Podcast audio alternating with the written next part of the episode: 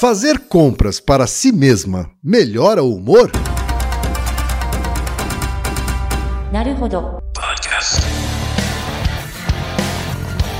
Bem-vindo ao Naruhodô, podcast para quem tem fome de aprender. Eu sou Ken Fujioka. Eu sou Altair de Souza. E hoje é dia de quê?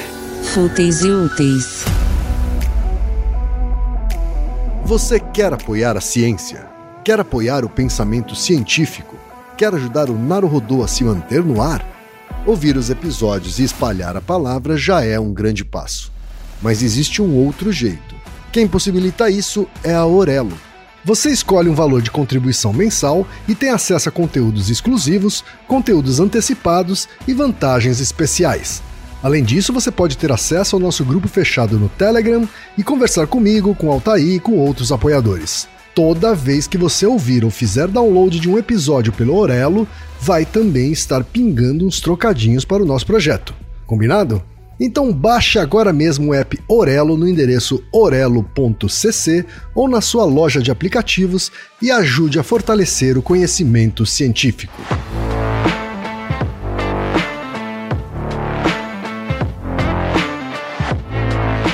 E chegamos ao momento Alura Querido ouvinte, querido ouvinte, você quer dar um verdadeiro mergulho no mundo da tecnologia? Migrar para uma nova carreira? Aprofundar-se nessa carreira? Então assine a Lura agora mesmo. Você vai estudar, praticar, discutir e se aprofundar em uma plataforma que respira tecnologia. Na Alura, você terá acesso completo ao conhecimento, onde e quando você quiser, com novos cursos todas as semanas. E ainda tem vantagem ouvinte Naruhodô tem desconto especial. Mas para isso é preciso acessar a seguinte URL, anota aí, alura.com.br barra promoção barra Naruhodô. Nesse endereço, além do desconto especial, você vai conhecer histórias reais de transformação de pessoas que estudaram na Alura. Então, repetindo, acesse alura.com.br barra promoção barra Naruhodô.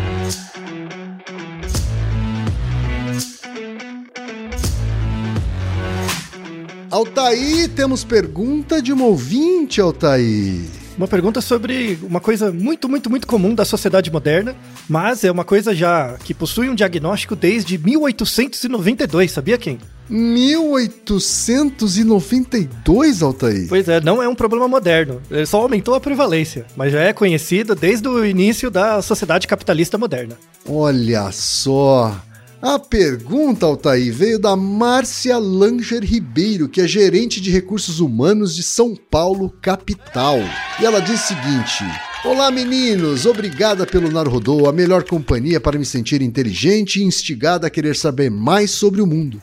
Fico impressionada com o quanto de informação consegue transmitir por episódio e ao mesmo tempo com tamanha didática. Adoro as narrações do Ken Fujioka e sua voz agradável, das edições certeiras do grande Reginaldo e a sagacidade do Altair de Souza. Parece mesmo que ele estuda muito para cada episódio. Eu fico me perguntando como ele consegue fazer isso. Eu também não sei. Ah, olha só, obrigado pelo meninos. obrigado, obrigado pelos elogios, né? E ela, ela inclusive complementa aqui dizendo que parece que o Reginaldo insere as risadinhas bem na hora que ela também tá querendo rir. eu, eu, eu, concordo, eu concordo. O Reginaldo é. manda muito bem. É muito sensível é, a edição dele. É, Reginaldo, ele é o nosso mosqueteiro. É tão bom para nós. Ai, Reginaldo, você é tão bom para mim. e ela continua aqui, Altair. Sem mais delongas, vamos à pergunta. Vira e mexe, eu gosto de comprar coisas para mim mesma, sobretudo quando termino um projeto ou quando tenho uma reunião importante ou ainda uma meta pessoal que bati. Tem pessoas que esperam a semana toda para ter o famoso happy hour no bar. Eu, como ser antissocial, fico em casa, esperando quando termino um projeto e sinto que mereço um presente. E me compro alguma coisa. Uma roupa, um livro ou outro cacareco. E de fato me sinto bem com isso mas fiquei pensando se isso tem algum malefício a longo prazo. Será que isso pode viciar? E será que isso pode ser um problema para as minhas finanças se eu tiver esse tipo de comportamento indulgente muitas vezes por mês? Será que tem um limite saudável para isso? Fiquei preocupada agora. Enfim, dar presentes a si mesmo por meio de compras faz mal a longo prazo? Melhora nosso humor, pelo menos? Pode gerar algum tipo de dependência? Obrigada e um beijo para o melhor trio da ciência brasileira. Obrigado você, Márcia. Né? Mas ó, só esclarecer, quem é da ciência aqui é o Altair, tá? Não, todos nós, só- todos nós. todos nós. A ciência é algo coletivo, é um bem eu coletivo. Sou, eu sou só um assistente aqui, né? Ah, para com isso, ok? Deixa de ser besta. Deixa de ser bacana. Não tem nada disso, não.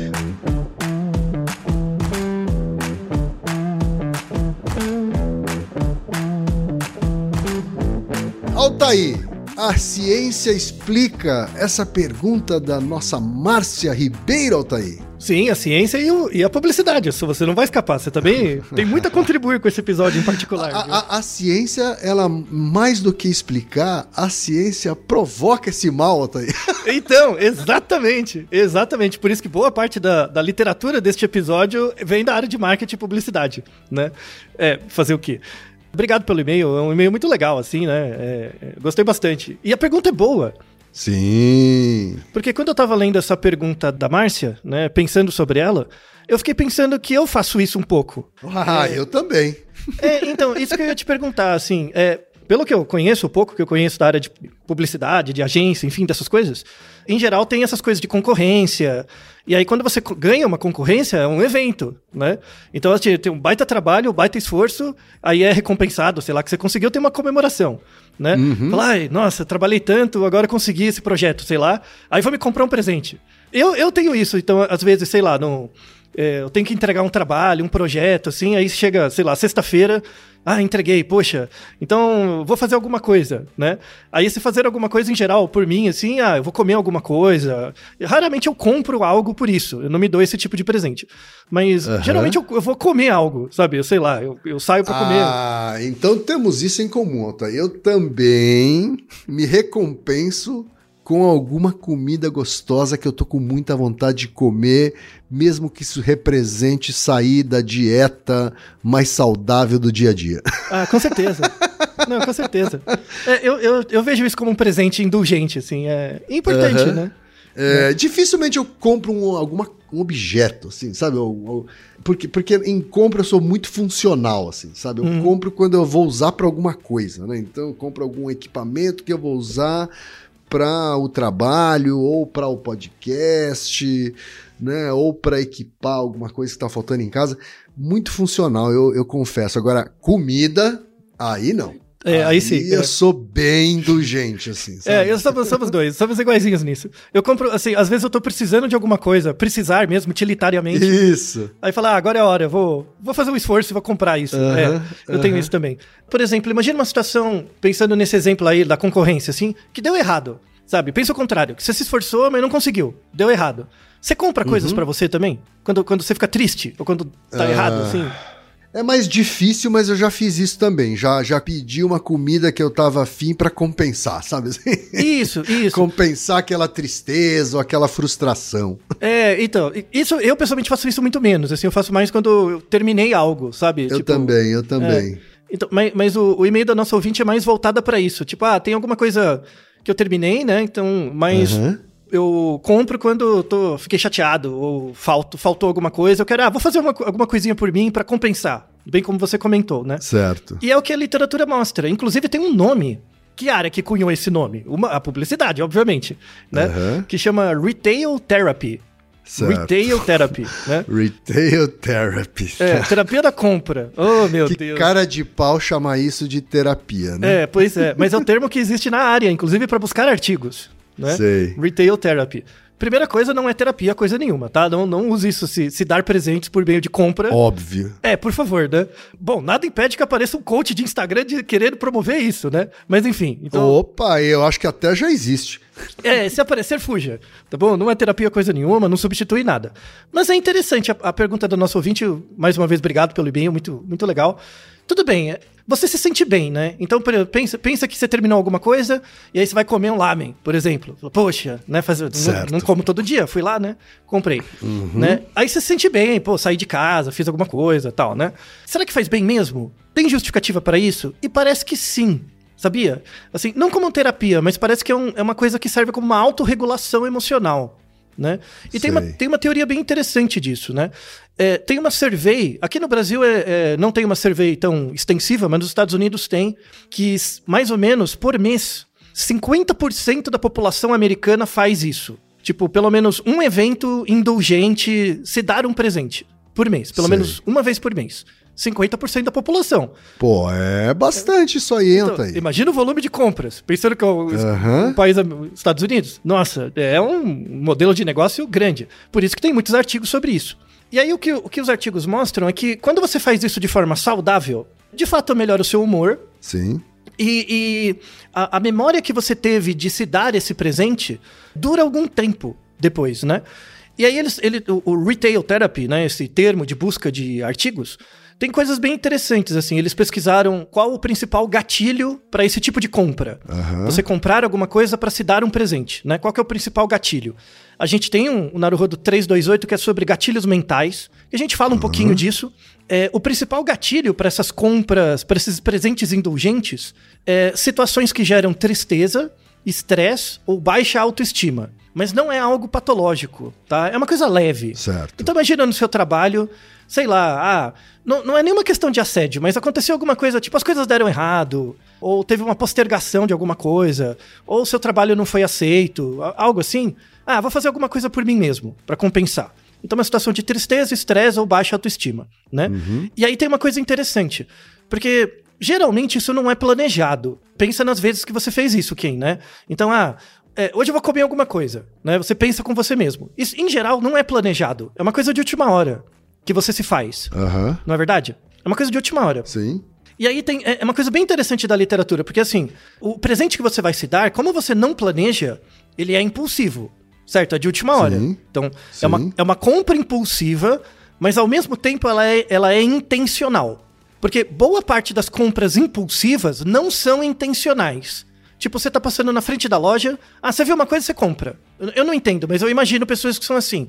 Sabe aquelas pessoas que passam na frente de uma loja e nem pensa e compra alguma coisa? Sim, sim. Você conhece pessoas assim, né? É- é, isso é um tipo de compra impulsiva e não intencional, sabe? É, quando você tá nessa situação que você tá meio borocochô assim, você já tem uma intencionalidade. E aí você compra alguma coisa. Certo. Então, esse tipo de retail therapy é uma compra impulsiva, mas é intencional. Porque tem um objetivo, que é se animar, tá? Aham. Então, esse tipo de, de coisa impulsiva mais intencional é uma, é uma coisa chamada autorregulação. E existe uma teori- teoria na psicologia social que chama teoria da autorregulação. Que é assim, um mecanismo compensatório. Então, aconteceu alguma coisa que deixou você meio pra baixo, né? Aconteceu bem uma coisa, aí você vai tentar compensar pra ter um certo tipo de controle. Sim. Assim, você não quer controlar o ambiente, você quer controlar o seu estado interno. Aham. Porque quem tá triste não é o ambiente, é você. Então, então o que, que você faz? Você opera no ambiente para tentar mudar ou balancear o seu estado de humor. Isso, isso que é a ideia da autorregulação, né? Então é, é um sistema de administração pessoal que envolve o- um processo de guiar os seus pensamentos para outros fins. Então, aconteceu alguma coisa, você está meio chateado ou desanimado, aí você guia o seu comportamento para outras coisas para mudar o seu estado interno. Então, é um comportamento impulsivo, mas ao mesmo tempo é intencional, tá? Entendi. E, e por que, que é importante deixar isso claro? Que é uma coisa impulsiva e ao mesmo tempo intencional. Porque quando é impulsivo, mas não intencional, tipo, você nem pensa e compra, aí é ligado a um comportamento disfuncional. Por isso que esse retail therapy é diferente, por exemplo, de você ser um comprador compulsivo.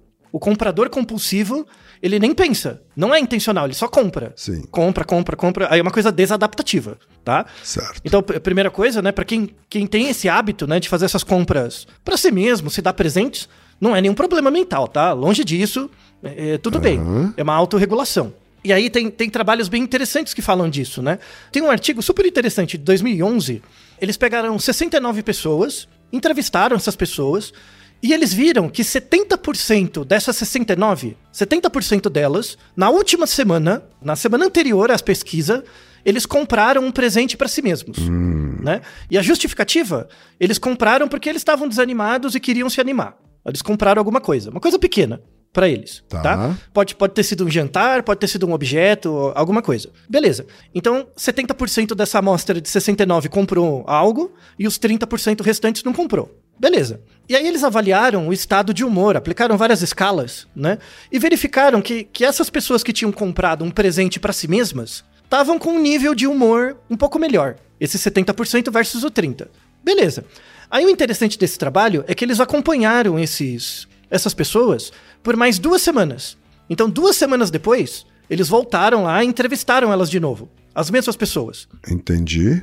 E e mesmo depois de duas semanas, as pessoas, esses 70% que compraram algo pra si mesmos, eles continuaram com um, um nível de humor um pouco melhor. Esse é um estudo, assim, é bem correlacional, né? Porque tem que controlar para várias outras variáveis, porque cada pessoa tem a sua vida, Sim. né? Mas é um, um estudo de correlação interessante, assim. Esse estudo de 2011 tem um outro de 2014 que mos- mostram assim, quando num nível saudável, quando você faz uma compra impulsiva, mas intencional, porque tem um objetivo próximo, né? Que é esse que é a definição do retail therapy. Em geral, você se sente melhor e esse essa memória positiva que você gerou, que você comeu uma comida boa ou porque você comprou algo que você precisava e tal, se mantém por um tempo, né? Tipo, uma ou duas semanas isso parece que te regula bem, assim, é melhora a sua autorregulação mesmo. Aham. Então, aquele tipo de pessoa que, por exemplo, sei lá, conseguiu alguma coisa ou tá meio chateada porque algo aconteceu e ao mesmo tempo ela se priva de dar um presente, talvez a autorregulação dela não seja tão boa. Assim, não tô chamando a pessoa de mão de vaca, tá? Isso é importante. Não, não tô dizendo que tem que ser uma regra. Toda vez que você tiver borocochô, compre alguma coisa. Não, porque não é uma terapia, tá? Sim. A- As pessoas que têm isso por hábito, se faz de vez em quando, não é um hábito ruim. Mal não faz. Mas assim, fazer aquele bem, beleza, também não é também. É só um Aham. comportamento da pessoa. E aí tem uma discussão muito interessante sobre isso, né? De novo, o povo do marketing, né? é, Eles mostram os resultados, fazem os experimentos bonitinho, né? Mas quando eles começam a fazer ciência, a coisa falha. Porque tem um povo disso que fica falando assim: ah, não. De novo, é, é o uso selvagem do modelo evolutivo, assim, da seleção natural, né? Que eles falam assim: não, a- as pessoas us- fazem esse retail therapy, é uma coisa que é selecionada evolutivamente. Uma puta bobagem. Por quê? Homem da caverna comprava coisas? Tinha loja pra comprar? Aham, Claro que não, misericórdia, né? Não, tá? Não tem causa final pra isso, tá bom? Então assim, qual que é a causa final pra isso? Você comprar pra se animar não tem causa final, não tem uma pressão seletiva evolutiva pra isso, tá? Porque a sociedade de mercado ela é muito nova. Para. Mas o, o que, que seria evolutivamente selecionado? A nossa intenção de se autorregular. Tá? Então, assim, indivíduos, organismos, né, humanos pelo menos, quando você acontece alguma coisa com você e você fica meio chateado, ou triste, ou, ou termina algo, você terminou um trabalho, tem esse, sens- esse senso de fechamento de um trabalho, te dá um alívio, sabe? Ou, ou você tá chateado ou te dá um alívio, né? Um fechamento. E aí você quer fazer algo por si. Você quer dar uma compensada no seu humor, tá bom? Sei lá, 300 anos atrás, a pessoa podia fazer outra coisa. Podia fazer uma música, podia sair pra dar uma caminhada, podia fazer alguma coisa. Não é comprar. O comprar, o comportamento de compra, não é evolutivamente adaptativo. Muito pelo contrário, tá? Tem nada a ver. É só um, um display social presente nas nossas sociedades capitalistas industrializadas. Então, assim, é, comportamento de compra não tem pressão seletiva nenhuma, tá? É só causa eficiente, não tem causa final nenhuma. Então, isso aqui é importante. Então, todo esse povo de publicidade e marketing começa a usar teoria evolutiva, começa a fazer umas coisas selvagens, umas obscenidades, melhor não. Aham. Aí, é, assim, indo para um, pra um outro artigo interessante também, de 2014, e- esse artigo é muito bom. Esse artigo de 2014 é fantástico. Assim, é, é da JCR, a Journal of Consumer Research. É uma revista boa, eu gosto dos artigos deles, são bem feitos, né? É, eles pegaram, eles monitoraram, né, um cinema dentro de um shopping. Tem um, tem um shopping tem um cinema lá dentro. E aí, tinham dois filmes em cartaz. Tinha um filme triste, que era um filme muito triste, lá um drama, triste mesmo. E um outro filme que era uma comédia, assim, né? Beleza. A tecnologia foi ótima, assim, né? Eles pegaram as pessoas na saída do cinema, né? Pegaram uma amostra de cada filme, das pessoas saindo, e pediram pra elas, assim, a responder os questionários. E aí eles começaram, tipo, meio que stalkearam essas pessoas. O que, que elas faziam no shopping depois do filme, né? Tá. Esse artigo mostra de forma muito interessante que, assim, eles, eles stalkeavam mesmo as pessoas, né? Eles ficavam seguindo pra onde a pessoa ia, né? Aham. Quando a pessoa comprava alguma coisa, então, ó, eu vi o filme, aí eu saí e fui comprar alguma coisa, sei lá, comprei uma camiseta, né? Aí eles pegavam a pessoa depois da compra e, e pedia pra responder questionário, entende?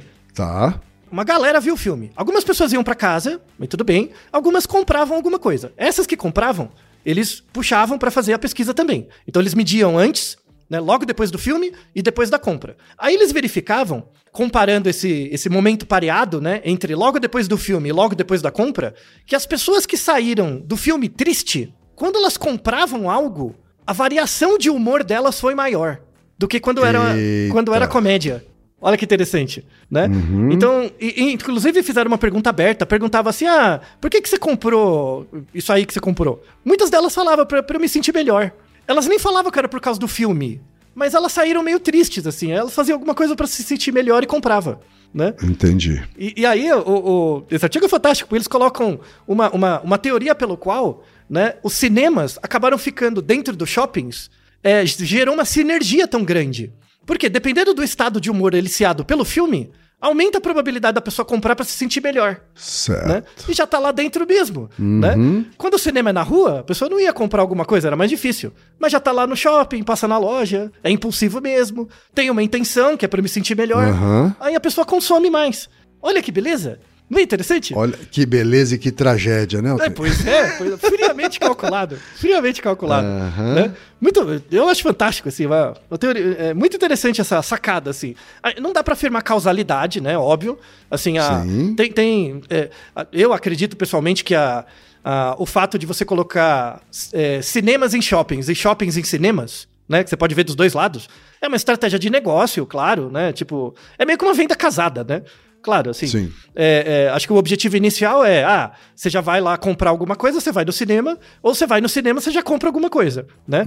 O que não se sabia é que, dependendo do tipo de filme, aumenta a probabilidade de comprar alguma coisa depois.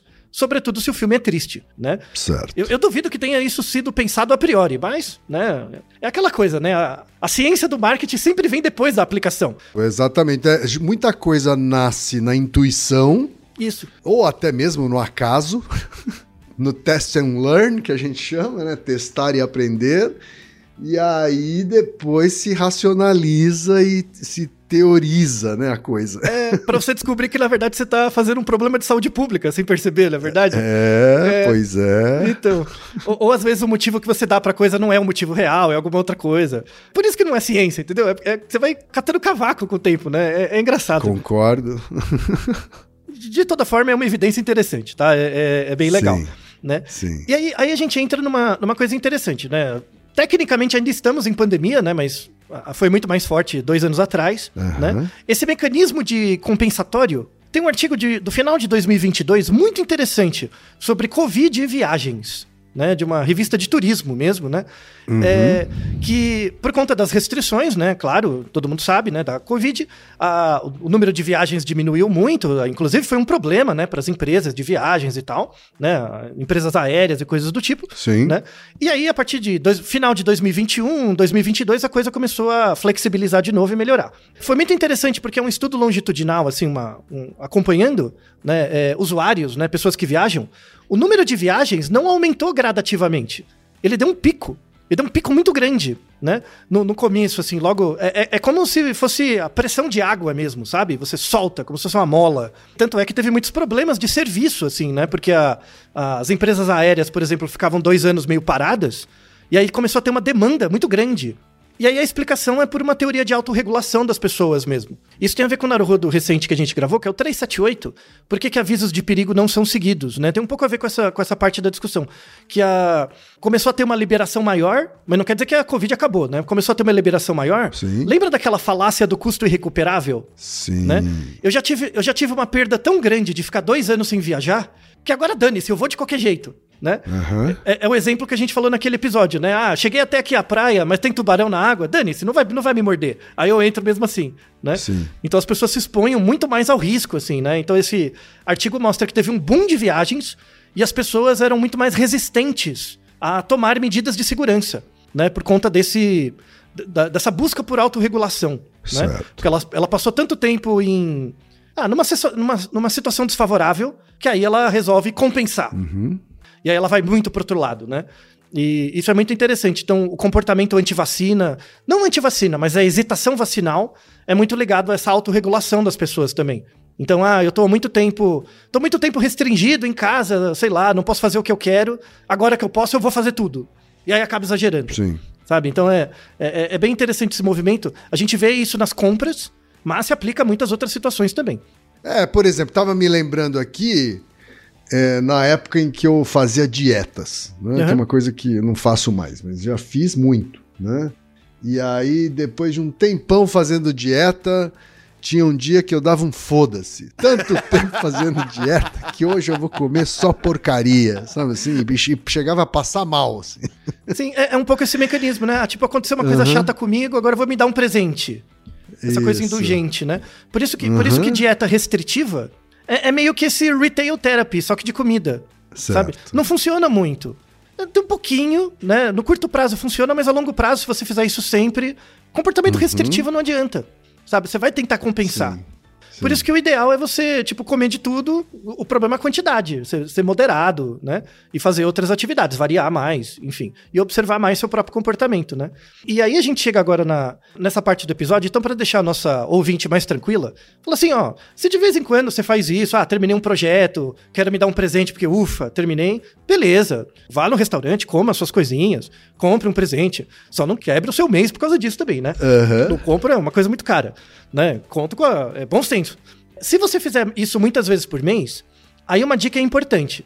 É o que a gente falou agora há pouco. Tem que ser uma compra impulsiva, mais intencional. Tudo bem, é uma compra impulsiva, mas ela tem que ter uma intencionalidade. Estou fazendo isso porque estou triste. Ou estou fazendo isso porque vão me dar um presente. É pontual, tá? Quando você começa a fazer isso muito, só vai ter a impulsividade e vai deixar de ser intencional. Vai ser só uma reação. Aí entra numa coisa desada- desadaptativa. Aí tem que prestar atenção. E aí a gente entra no ponto da compra compulsiva. Compra compulsiva, então assim, ó, deixando a nossa ouvinte tranquila, não é seu caso, tá? Não, não é isso. A compra compulsiva tem um nome, que é a oniomania. Oniomania. É, oniomania, né? É primo irmão da cleptomania. Lembra da cleptomania? Aham. Né? Cleptomania é aquele, aquele hábito de roubar coisas, né? de furtar coisas, né? É, é parecido. É, é um termo cunhado em 1892, né? Por um, um médico, né? Que é o Valentin Magnam. Ele cunhou esse termo, a oniomania, e ele descrevia como uma, uma degenerescência social. Era o nome que eles tratavam na, na época, né? E era, era visto como uma, uma desordem de controle dos impulsos.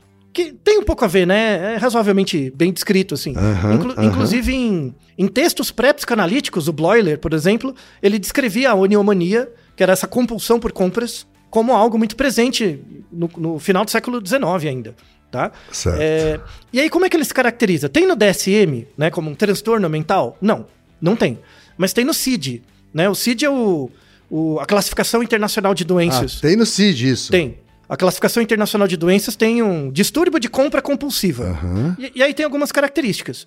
Em geral, esse, esse distúrbio de compra compulsiva é gerado por sensações negativas. Então a pessoa está se sentindo mal, gerada por problemas pessoais e, e aí acaba acarretando, né? Problemas pessoais e financeiros. Aí é quando a pessoa não consegue evitar, assim, aí é, é grave mesmo. Tem alguns estudos de prevalência que mais ou menos 2% da população é suscetível a ter a oniomania. Parece pouco, Tá. mas é muita gente. Pensando em quantidade absoluta, é bastante gente. E tem nove vezes mais mulheres do que homens. Nesse caso, tá? Nesse tipo. Mas então a pergunta da nossa ouvinte, pergun né, questionando se há algum perigo no longo prazo de viciar, entre aspas, né? Ele é real, então? Então, quando, de novo, quando é uma compra impulsiva mais focada num objetivo próximo, não. Hum. Né? O problema é quando é compra pela compra. Aí, quando se perde a intencionalidade e fica só a impulsividade, aí, aí, aí vira outra coisa. Você não tá se dando presente. Você tá lidando com alguma culpa. Ou com algum pensamento, é, é, algum pensamento obsessivo. Né? Entendi. É, o, o distúrbio de compra compulsivo, ele não é igual ao toque e a mania, tá? Que aí é um outro quadro, mas tem um pouco a ver. Mas, mas não é igual, tá? A, a etiologia é um pouquinho diferente. É, tem, tem pouca pesquisa ainda especificamente sobre isso, mas a, a- a característica é, já, já tem alguns estudos de causa ma- formal sobre isso, né? Que parece que o, o principal neurotransmissor relacionado com compra compulsiva que também é ligado a jogo compulsivo ah, e, e outro, outros padrões né, de comportamento compulsivo, é a serotonina. Tanto é que pessoas que recebem o diagnóstico de compra compulsiva, né, são compradores compulsivos, um, um tratamento é tomar antidepressivo serotoninérgico mais terapia. Aqui no Brasil tem um grupo, mas nos, nos Estados Unidos é muito comum, grupos de compradores anônimos. Igual os alcoólicos anônimos, sabe?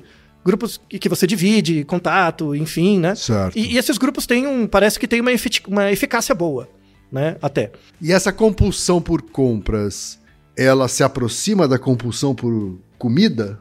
Um pouco. Mas é diferente, porque assim, o comportamento alimentar, eh, você vai e come. Ele, ele é mais direto. O comportamento de compra, ele é mais ritualizado. Ele tem mais fases.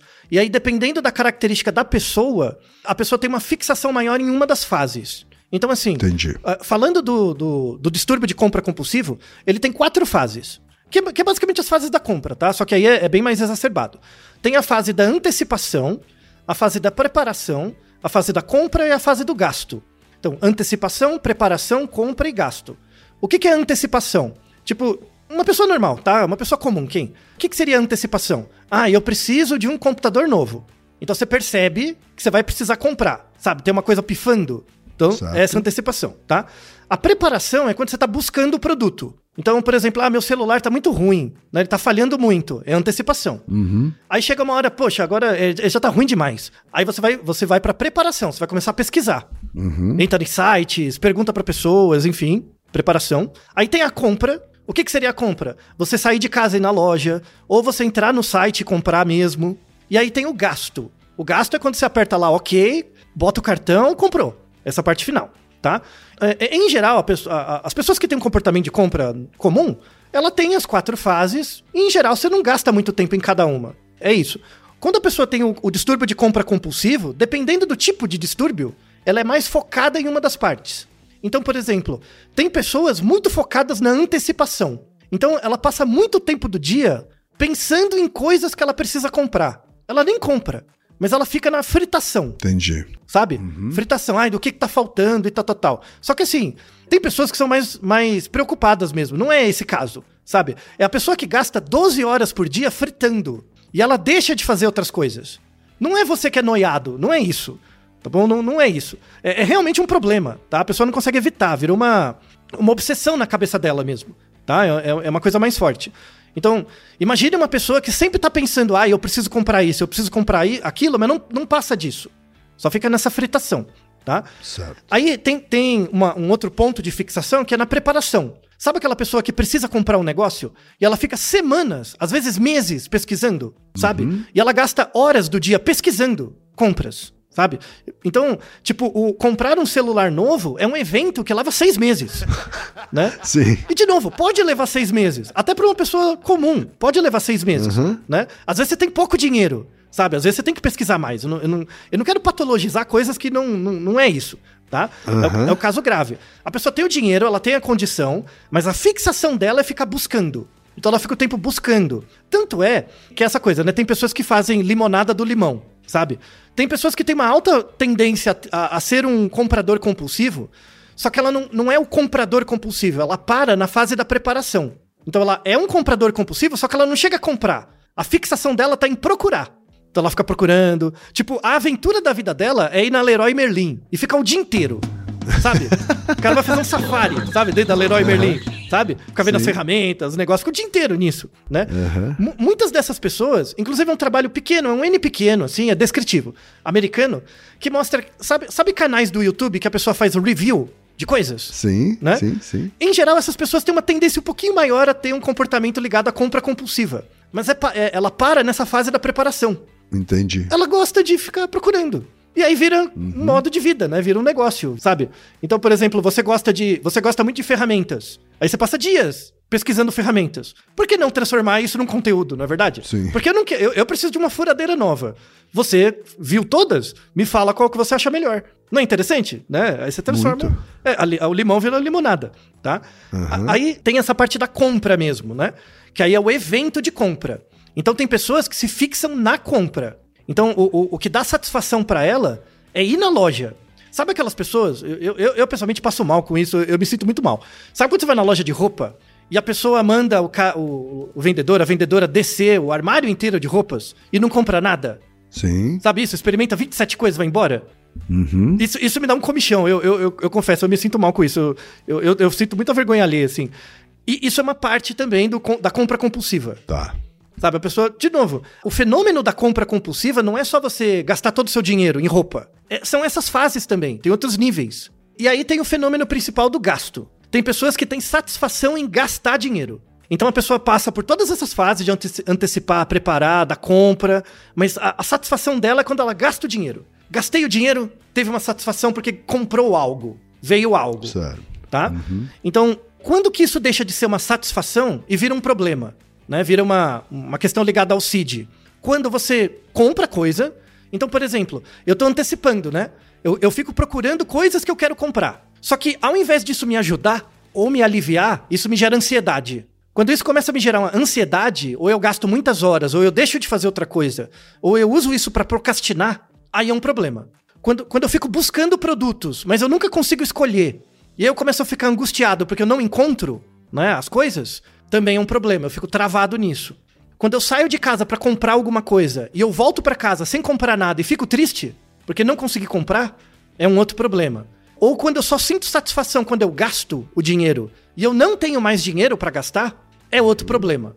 Então, quando, quando o resultado desses quatro processos gera uma desadaptação, ou uma tristeza, ou uma ineficiência, aí é um caso de distúrbio de compra compulsivo.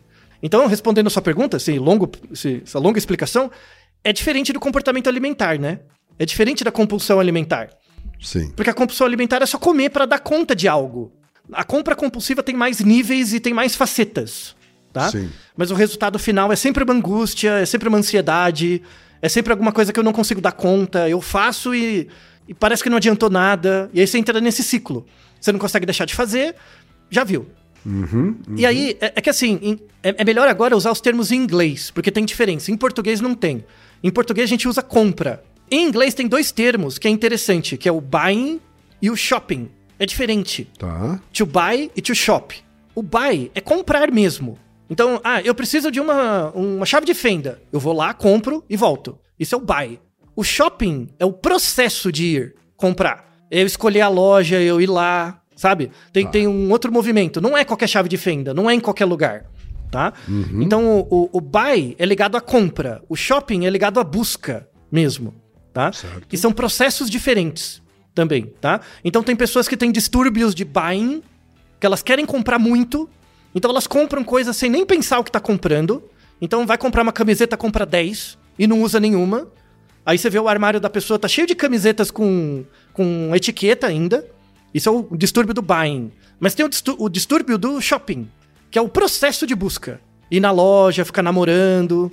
Só que aí perde semanas fazendo isso. E aí deixa de fazer outras coisas, né? Aí vira um problema social. Então tem o buying, o shopping e o spending. Tem pessoas que gostam do gasto, né? É gastar dinheiro mesmo. Então é um outro distúrbio. E aí, pra fechar, quais são os problemas gerados pelo distúrbio de compra compulsiva? Além de questões financeiras, né?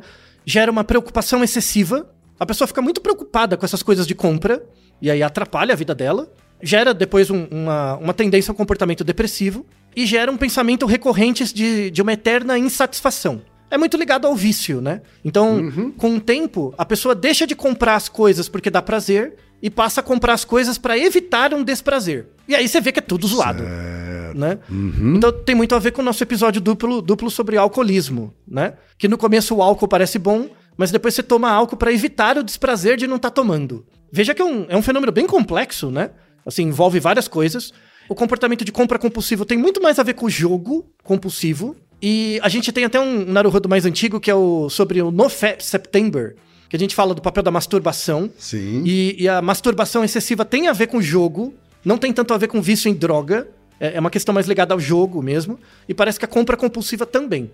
É bem interessante. Mas, de novo, não, não estou colocando a nossa ouvinte, coitada, né, né, né, nessa caixa, tá? Esse, a pergunta dela é muito boa. É a terapia, retail therapy, de forma normal, sem nenhum problema. Mas é uma boa oportunidade de falar dessas características também, tá? Então, se, por exemplo, você estiver sentindo que você compra mais para dar conta de algo e não para resolver um problema funcional da sua vida, Ou você gasta muito tempo procurando, ao invés de fazer outras coisas, você passa muito tempo procrastinando em compra ou busca ou algo do tipo.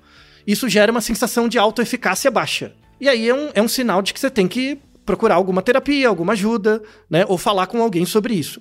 Tá? Perguntar para alguém, ah, você acha que eu gasto muito tempo pensando em comprar? É, é importante ter esse, esse, feedback, sabe? Sim, sim. Pega, pega, um, pega um amigo próximo. Você acha que eu gasto muito tempo comprando? Né? Às vezes você não gasta tanto dinheiro, mas se você começa a ter essa dúvida, pergunte para os outros. Preste atenção nisso, né? Começa a monitorar o tempo que você passa no celular, por exemplo, em sites de compra ou no computador, né? E, uhum. e, e faça essa É isso que eu ia perguntar. Aquelas ferramentas, então, que, por exemplo, medem quanto tempo você gasta em cada, em cada aplicativo. Ajuda muito. Tem essa funcionalidade aí. Sim. Assim, começa, começa a prestar atenção. Quanto tempo do seu dia você gasta com isso? Ah, do, do, mesmo jeito, né? Quanto tempo por dia você gasta no TikTok? Muitas pessoas que ficam no TikTok o dia inteiro não prestam atenção. Se o cara começar a olhar um monitor do celular e ver que passa seis horas por dia no TikTok, é bom, temos que ver alguma coisa, né? Muito tempo. Sim. Tá? Então, esses aplicativos têm muito uso, sim.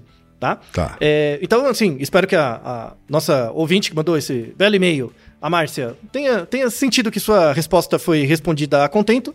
Para quem tiver interesse, for da área de marketing, publicidade e tal, primeiro, não sei porque vocês estão nessa área, mas, bom, eu sei, é porque dá dinheiro ainda, tá? Mas a literatura é extensiva e é interessante, né? É, tem muitas coisas legais para serem lidas. E cuidado com isso, tá? Não, não, não transforme compra em terapia, né? E uhum. tenta não alimentar isso. É bom dar presentes para si mesmo, é bom. Sim. Mas às vezes o, o presente pode ser um passeio, pode ser andar mesmo, né? Ah, vou dar uma volta, tomar um não café. Não necessariamente, não necessariamente gastar dinheiro com isso. Isso, ou gastar com pouco, né? Assim, é, uhum. eu, eu, eu e quem vai concordar comigo que comer é muito melhor, né? Um jantar legal. Mas não tenha dúvida. É, um grude bacana é bem melhor que qualquer sapato, camisa, sei lá. Né? Uhum. Então, recomendo, assim, se for comprar um presente para você mesmo, compre, come uma comida boa, né? Assim, a sua comida de preferência. Certo, quem? Tá certo, então, Thaís. Espero que a Márcia consiga controlar aí seu ímpeto de comprar, mas não deixe de se presentear com moderação, não é isso? Exatamente, Thaís? exatamente. É isso aí. E Naru Rodô, ilustríssimo ouvinte. E você já sabe, aqui no Naru Rodô, quem faz a pauta é você. Você tem alguma pergunta pra gente ou quer comentar algum episódio? Escreva pra nós. podcast@naruhodô.com.br. Repetindo? podcast@naruhodô.com.br. E lembre-se, mande nome completo, idade, profissão e a cidade de onde você está falando. É isso aí. Naruhodo. Podcast é, apresentado por b9.com.br.